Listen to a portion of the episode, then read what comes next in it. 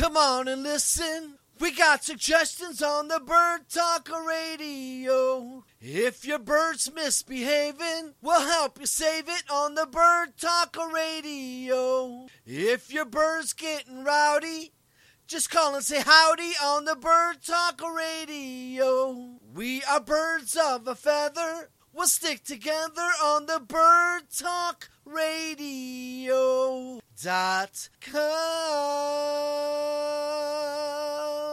A parrot on its own in the wild is bait. Um, it- now, when the female's sitting on eggs, the male is hanging out with other males in a communal roost tree where the males are, and they go forage and feed, get some food, and bring it back to the female. But you'll never see parrots on their own in the wild. It's so incredibly rare. But here's another thing, and I've seen this so many times in Australia and South America. At sunup every morning, the parrots, the jungle is alive with sound, parrots yelling and screaming. And again, in the evening, the communal roost trees, it's alive. All the birds are yelling and screaming. And what that vocalization means is we're safe. Everything's right with the world, nothing to worry about. Loud, raucous noise from other parrots around, that means everything's good. When the They're the communicating forest goes- their happiness that yeah, everything's when okay. the forest right. when the forest goes quiet is when all the birds get tense because that means there's a predator there's a snake there's a cat there's an eagle Oh, silence is a problem in the wild because that means watch out there's danger so i wrote back and i said so when you take that bird out of that cha- loud chaotic and put it in your um, in your house and you leave it alone uh, every day when you go to work and it's quiet there ah, i don't know man. I, if if somebody were to describe what abuse is and you ask your bird i'll bet you that bird would say there's more abuse going on right now than when i was in that pet shop with all those Because other it's birds around." quiet. because And it's quiet The bird and the bird ha- misunderstands the quiet.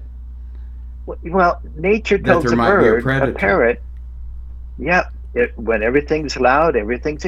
That's why you got the vacuum cleaner running. The bird is yelling and screaming. It, it's because it's joining in that loud chorus that says everything is fine. Mm. So there's a lot to learn about uh, companion parrots, and Mhm. there's a lot of behavior that sometimes we can relate to wild parrot behavior. And this is one of the uh, really good things about being able to see parrots in the wild. You can see their natural history and their natural behavior. And I use that a lot when I think about training birds. You know, all the parrots that we have here, they all have par- uh, partners. They all have partners. Um, and we uh, we talked earlier that uh, we like parent raised birds. Now, we do a little bit of breeding here at the ranch just for birds that we want to have in our programs or maybe someday be released if it's a blue throated macaw. And we let our, our macaws um, parent raise all their chicks. We don't have any hand raised birds if we can help it. Um, mainly because they're, you know, they, they're, they're more stable and solid. The, chicks, we have four blue throats that just fledged from one nest last week. And these youngsters come out wary of people, but now they're calming down. The parents come over and take a peanut out of our hand in this big flight pen where they're uh, breeding. And then the chicks come over and start learning how to eat from people. And they develop their relationship that way. So, um, but a hand raised bird, hand raised bird is going to be mushy, fall all over you. And, and when it flies, it crashes into you. We don't really start handling our parent parent raised birds until they're flying in a 60 foot long flight and they're really confident in these flights. Even though through the wire, we're still feeding them peanuts out of our hands and stuff like that.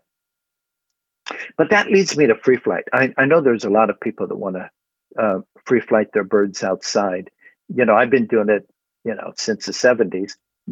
And um, it looks attractive, and people think that it's easy because when you see an expert do it, it may look easy, but it's the most difficult thing that we do. And, and I train all types of animals, from elephants to tigers to everything else you can imagine in zoos.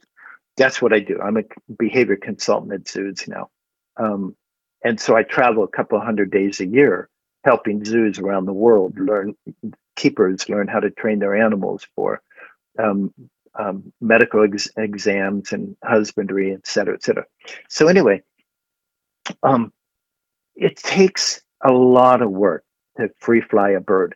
The, the most important part is to have a bird that has good flight skills.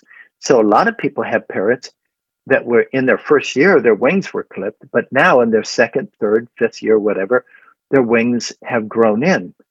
And people think that bird can fly now because it has full wings. It can't fly because it missed the opportunity to learn the skills and the coordination when it was six months old or four months old or eight months old, depending on what species. That's when nature tells it learn how to fly. But And it missed the opportunity. Isn't there some Yeah. muscle development and flying too? Yes, absolutely. So it missed all that. Now, right now in year four, it can fly when something scares it. It can fly and it flies straight until it hits a wall or an object.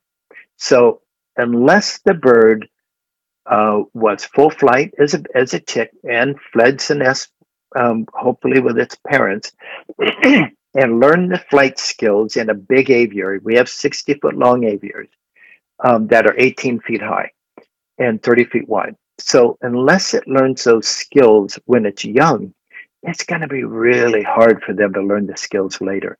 So if anybody ever wants to free fly a parrot, we start with having a big open space that's protected so the bird can learn to fly. Um, and once they develop those skills, then what we do before we ever fly bird free outside, we have to we have this system. A bird has to fly in the pen that it's in, super um, sufficient. And then we train it into a crate or a cage, a portable cage, and we take it to another flight pen that they've never been in before. And then after that to a big netted area where it's never been before. So these birds have to fly in three different novel areas they've never seen before. And they have to fly with control and good recall that when we call the bird, it comes right back to us. So we have to gain the confidence ourselves that this bird's going to be reliable when the first time we let it out in, into How do you recall? them? and then we How do you get them to Uh, come back? what- I, I just yeah, thought I'd it- ask. I've seen a lot of this, and it it's like they just whistle or wave their hand or something. How do you do that? Yeah, and it's it, there's no magic to it. It's just that when you're flying them in your house or in our flight pins or something, it's a cue. We pick our hand up, and that just picking our hand up is a cue for the bird to come land on our hand. Now, if we're flying them a long distance, we might also call their name or we might also wave. But really, it's just up to the bird whether it wants to fly back and land on your hand. There's nothing magic about the cue, the sound, the sign, the the waving or anything like that. That really has very little to do with it. The bird flying back to a person is all about the relationship the bird has with that person, the skills the bird has in flying, the reinforcement history associated with landing on the hand the last time. I mean, there's so many things. The That, trust uh, relationship determine whether or not- already. Yeah. That kind of Yeah, thing. you've got to have a huge trust relationship with that bird. And you build that through positive reinforcement. And you build that by giving that bird a voice through its body language. When that bird says, No, I don't want to step on your hand, you don't make it step on your hand. This is such a hard thing for people to understand. They say, Well, it's time to come out of the cage. And they go scoop the bird up. That's when people get bed. So we never scoop a bird up. We put our hand by the perch. If the bird walks over two or three or four steps and steps up on our hand, then we'll take him out of the cage. If the bird won't walk over and step up on our hand, then we don't make him. Now, we find treats, favorite treats, peanuts, sunflower seeds that we can use in limited quantities as a treat. Then they have their pellets and their fruits and vegetables all the time so that they always have plenty of food. But we train them for the treats, the favorite treats, peanuts, sunflower seeds, and uh, other nuts and things. But it's a complicated issue. It may look easy to see somebody flying a parrot free. Yeah. Yeah, I, well, treat based training. Treat right. based. So you you select the, the high treat. value food and Exactly. use that. Uh, and I'm see I've learned some of this, Steve, from other people on the show like Ginger Duplessis that that taught me about this. Um, that um, well, uh, the the treat based training, food based training, that they um, put uh, five or six nuts in a bowl and see which one the bird goes through goes for first, and use that as a high value treat for training. Right. That's a good way to start is find out what the bird wants first and use that as a high value. One thing about high value reinforcers is that they can change. You might give the guy two peanuts, all of a sudden he's satiated on peanuts, but to bring out a walnut and all of a sudden he's got motivation for the walnut or sunflower seeds or something else. So true. But all of these and so true. I just experienced Yeah. it, Steve. I have a uh, yeah. I have a blue and gold macaw that I've had about five years. Loves almonds. Recently, oh yeah, he let me know he likes peanuts better. right. but yeah, I was reluctant to feed peanuts because there are problems with Yeah. the shells and that kind of thing. But I found a good a good batch of peanuts that that didn't have mold and stuff, and and I thought, uh, well, I want to see if Max likes these too, and I wanted to put a little weight on him, so I'm Yeah. feeding him a little bit of peanuts. Um, even though it's springtime, Max was a little underweight, so I've been feeding him some Yeah. peanuts for a couple of Well, weeks. And you know what we do with our peanuts? Mike, um, we microwave all of our peanuts for five to 10 seconds. And that kills the bacteria and the mold and anything like that. But we always microwave the peanuts. Oh, good Just a few seconds. Yeah, I'll start doing that. Yeah, that'll just kill wipe that out all the bacteria. bacteria. yeah. It's it's a it's a pretty important part of what we do. I think. You know, uh, we've got a lot of birds here, and we keep them as healthy as we can, obviously. But we learn a lot of little tricks like that, and um, that's one of the important things. The other thing here in Florida, it gets pretty hot, so in the summer, we don't leave our produce, fruits and vegetables, out in the in the bird's bowl for more than a half an hour, because once that stuff heats up, it can uh, grow grow uh, E. coli bacteria and things. That can be a big problem. Mm, right. Yeah, like moldy salad. Yeah, yeah. Steve, how do we build trusting relationships? I'm looking at your list. And Yeah. We can talk as long as you want. I, I'm All right. Well, it's it's a really good point because it's such an important part of having a companion parrot is having a trusting relationship. We know what trust looks like because we see trust in a bird when it voluntarily walks over and steps up on our hand. Uh, or if the bird is flighted, when the bird voluntarily flies over and lands on your hand. Uh, we see a lack of trust when we open a cage door and the bird walks away from us and goes to the bottom of the cage. That's a bankrupt trust account going to the bottom of the cage. So we build trust with birds. Uh, I like to do it in protected contact. That means with the bird inside the cage, you give it treats.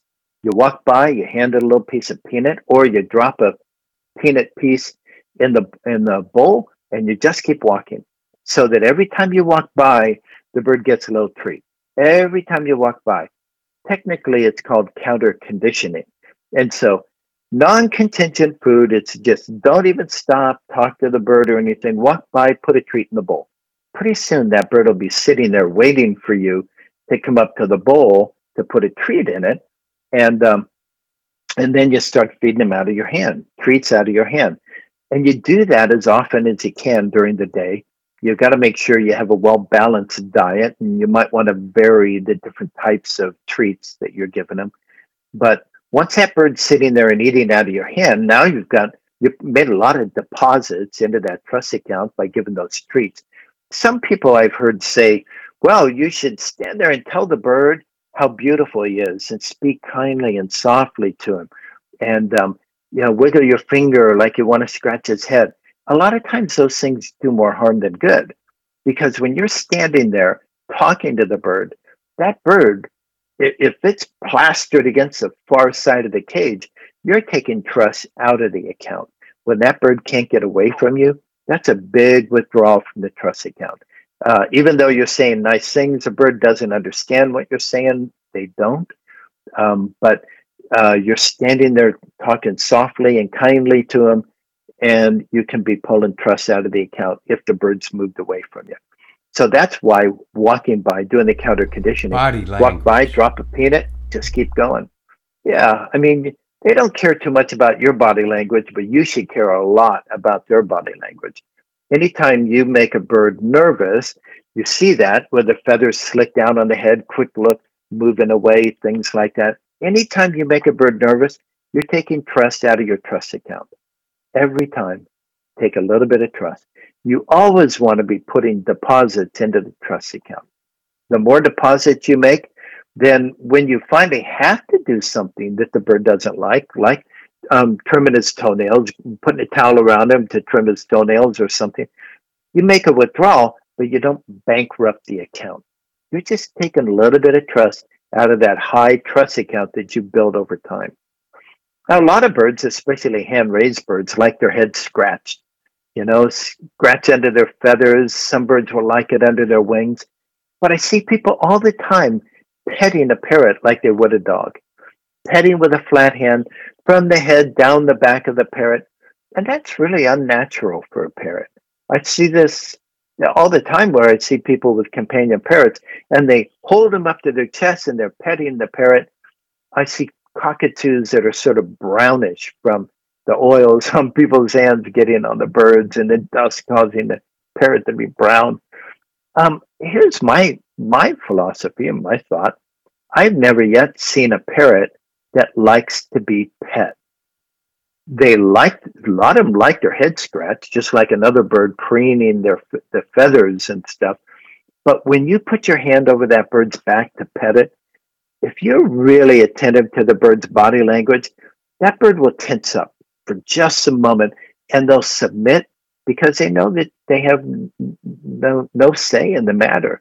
You're just going to pet them and they submit and wait for you to get over it. Um, but I've never seen a bird like it. Now, people like it because we like petting a dog or we like petting a cat. But when you do the same thing to a parrot, you can be pulling trust out of your trust account. Even though the bird doesn't fly away or try to bite you, um, it's learned that, you know, you're just, he holds still and you pet him as long as you're wanting to, and then finally you'll stop. But when That's you put your finger up and Well, When- uh, you know, I just thought of something, Steve. Is uh, by petting a bird uh, on their head, you're aren't, aren't you kind of conflicting with their natural preening activity? Because preening is is a big deal with birds, wild or domesticated, um, and when a lot of birds when they preen they pull from the base of the feather across the feather to wipe that natural powder across the feather so their feathers don't stick together especially in humid environments which they're all indigenous to um, so they can fly and it probably is more comfortable for the bird um, if their feathers don't stick together. And then other birds have the gland, you know, the oil gland where they wipe their head and wipe their feathers. Um, but could it be that by, you know, uh, petting them on the head like a dog, we're kind of confusing them uh, with their natural preening activity? Yeah, I don't know if we confuse them, but I know that Or- um, it does uh, upset some birds. Mhm. But as we go farther in the preening thing, birds like a lot of birds like their head scratched or preened, like you were saying. You know, where you help take that shaft off of a growing feather and stuff. So all that's very natural. But then a lot of birds will let you work your hand down their back, and they'll want their their back um, scratch down near their tail. Now you're getting into a dangerous territory because when you start scratching a bird down there on top of its tail, um, it's kind, it's almost like uh, a more intimate sort of preening, and you know, I mean, when when you're that close with a bird, it Breeding might triggers. increase. Yeah, it might increase the likelihood that bird will bond with a, a particular person. And I'm not saying don't scratch your bird on the back near the tail. I'm just saying that be aware that when that bird bends over and starts soliciting copulation, then it, you run the risk of having a bond that's really strong, building, developing with that bird. Here's the downside of that is that once a bird bonds with one person, then they may be more likely to be aggressive to other people in the household. Think of the parrots in the wild. Parrots in the wild, they say that mate for life, which they do typically. And but uh, I saw a show one time, and they had two scarlet macaws, and they said these scarlet macaws they mate for life, and if one dies in the wild, then the other one always dies of lovesick. so it's not a very good survival strategy for the species, right? But they do mate for They life, would all be and when that's right. And when one bird gets eaten by an eagle, they don't pine away and um, uh, die. What they do is they go get another mate or they hang out with a smaller group of, of birds out there. So, um, and when they're nesting, when they have a breeding territory, they defend that nest hole and that tree that has that nest hole because the nest holes, great breeding areas, are hard to find. So they will stand near that hole. Another bird comes up, they'll chase them away. That's about the most important time that two parrots would ever fight is over a nest hole. And um, so the same sort of happens in companion setup, where let's say the wife has a great relationship with a particular parent and uh, she's petting it, loving on it, and everything. And the husband comes in, and the bird goes over to attack the husband anytime the husband comes up to try to pet him, he attacks the husband. And then you even have redirected aggression where the bird's on the woman's hand and the husband walks in the room. The bird wants to fly over there but can't fly. So he's so frustrated, he re- reaches down and bites the person's hand he's sitting on, bites the woman he's bonded to. These things happen quite often in companion um, environments where that bond goes so strong that the bird I don't know what it's thinking. I believe nobody knows what a parrot's thinking, and it, it's not really that important what a parrot's thinking. What's important is what the bird does. So when that bond happens and that bird solicits copulation from a person, you can almost expect that the bird is going to set up territory and that it's possible that the bird's going to be aggressive to the other members in the house. The the constant intruders into the territory. Now the neighbor can come over, Yeah. uh, walk right over, and maybe um, go give the bird a peanut without any problem. It's because that parrot doesn't have a, a, history of aggression with the neighbor. The neighbor is neutral, just passing through the territory like in the wild. But if it's a constant intruder, like in the wild, if the same parrot kept coming and landing in that nest tree, having to get chased away, the tolerance that that bird has, that the male has sitting outside, the tolerance for letting that bird come into the territory decreases until finally that bird starts coming across a river way over there, and this bird's going to go chase him away because he's a repeat offender. Um, and that's where the neighbor thing comes in. A new parrot that the male has never seen might be able to just fly over, land in the tree, and the male will give some body language like "get out of my territory," and the bird will fly away. But when the husband and the family um, goes up to try to pet the parrot, the parrot bites him. Well, then that's a sh- that's a pretty good sign that it's possible the parrot's bonded to the wife. Now, here's a bigger problem, and I've seen this online too many times. Too many pseudo experts say, "Oh no, you have to make friends with that parrot." if he loves the the the wife well then it's up to you to make sure that the husband you're the husband you've got to make sure you make friends with that parrot because that parrot needs to know how much you care that parrot doesn't care how much you care. That parrot cares what you do.